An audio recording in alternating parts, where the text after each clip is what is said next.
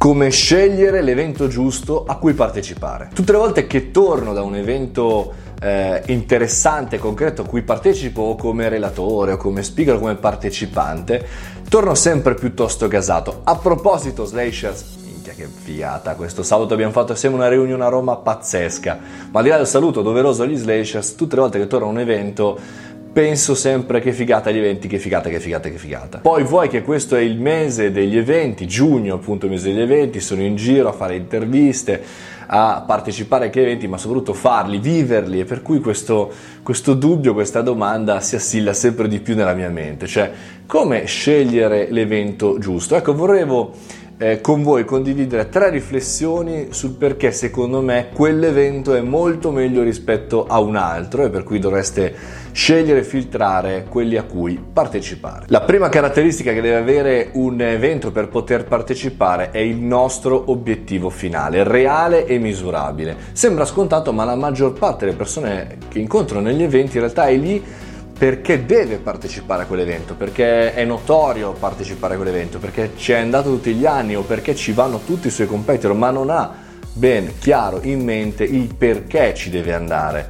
Quindi non si è scritto da qualche parte in un memo, in un ragionamento, quante persone lui vuole incontrare, quante lead vuole fare, se è alla ricerca di nuovi clienti, o che cosa deve accadere all'interno dell'evento. Vi faccio un esempio, quando vado a un evento cerco sempre di appuntarmi no, in agenda gli orari in cui fare qualche cosa, in cui incontrare qualcuno, oppure di avere degli slot liberi per vedere se c'è qualcuno che posso incontrare di nuovo. E se non ho questo schema, eh, difficilmente partecipo a un evento. Se invece devo partecipare come speaker, cerco sempre di darmi anche qui degli appunti di performance, cioè quante persone poi mi chiedono il contatto, quante persone in realtà entrano in contatto con me e con questo in realtà vado a scegliere gli eventi a cui partecipare, quelli a cui so che sarà complicatissimo eh, avere un contatto fisico con qualcuno e poi un contatto reale per il mio business, ecco, quegli eventi non ci vado più. La seconda motivazione per cui è eh, necessario partecipare a questo evento e non ad altri è il fatto eh, concreto di che cosa riusciamo veramente ad imparare. In tutti gli eventi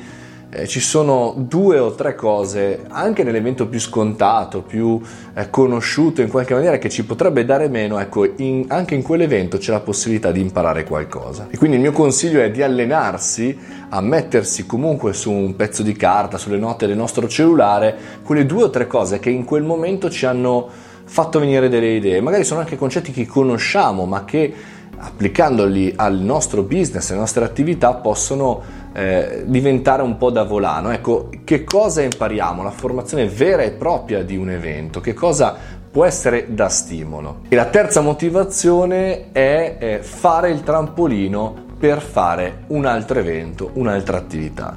Questo sul finale lo utilizzo spesso, magari vado a fare un, uno speech da qualche parte e se in quell'evento so che in qualche maniera posso promuovermi per andare ad un altro evento, ecco, quell'evento fa il caso mio perché vuol dire che in qualche maniera allargo il mio network, allargo le mie conoscenze e anche per uno spettatore questo potrebbe essere interessante. Chi va a un evento formativo deve avere ad oggi, soprattutto eh, nell'epoca del network vero e proprio che risolve i problemi e ci dà la possibilità di lavorare in maniera un pochettino più tranquilla e più organizzata, Ecco, se abbiamo la possibilità veramente di andare ad allargare il nostro network e che in quell'evento non ci siano le stesse identiche persone che vediamo da anni e sempre negli stessi eventi, oppure persone non in target, ecco quello forse probabilmente non è l'evento giusto. Invece se eh, ci sono tante persone che non conosciamo, ecco io lo preferisco perché vuol dire portare a casa qualcosa di positivo. Chiudo con una riflessione sul fatto che nel 2019 effettivamente eh, non è così necessario né organizzare né partecipare a un evento. Organizzati, ne ho partecipati